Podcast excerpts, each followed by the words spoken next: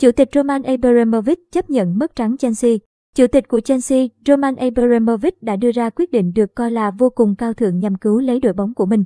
Theo đó, thông tin độc quyền từ tờ The Telegraph Anh cho biết, Chủ tịch Roman Abramovich đã có những động thái chấp nhận giao toàn bộ quyền sở hữu Chelsea cho chính phủ Anh. Như vậy, ông chủ người Nga chấp nhận mất trắng. Chelsea mà không nhận lại bất cứ một đồng nào nhằm đảm bảo cho tương lai và để câu lạc bộ mà ông gây dựng trong suốt 19 năm qua, không chịu ảnh hưởng do lệnh trừng phạt mà chính phủ Anh đưa ra. Dự kiến số tiền mà chính phủ Anh có thể kiếm được từ phi vụ áp lệnh trừng phạt vô cớ này có thể lên tới 3 tỷ bảng.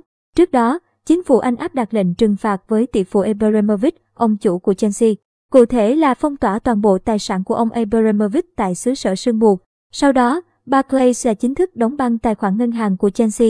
Thẻ tín dụng của đội chủ sân Stamford Bridge cũng bị tạm dừng, dẫn tới việc nhân viên đội bóng này không thể sử dụng trong cả việc đổ nhiên liệu cho xe bus chở câu lạc bộ.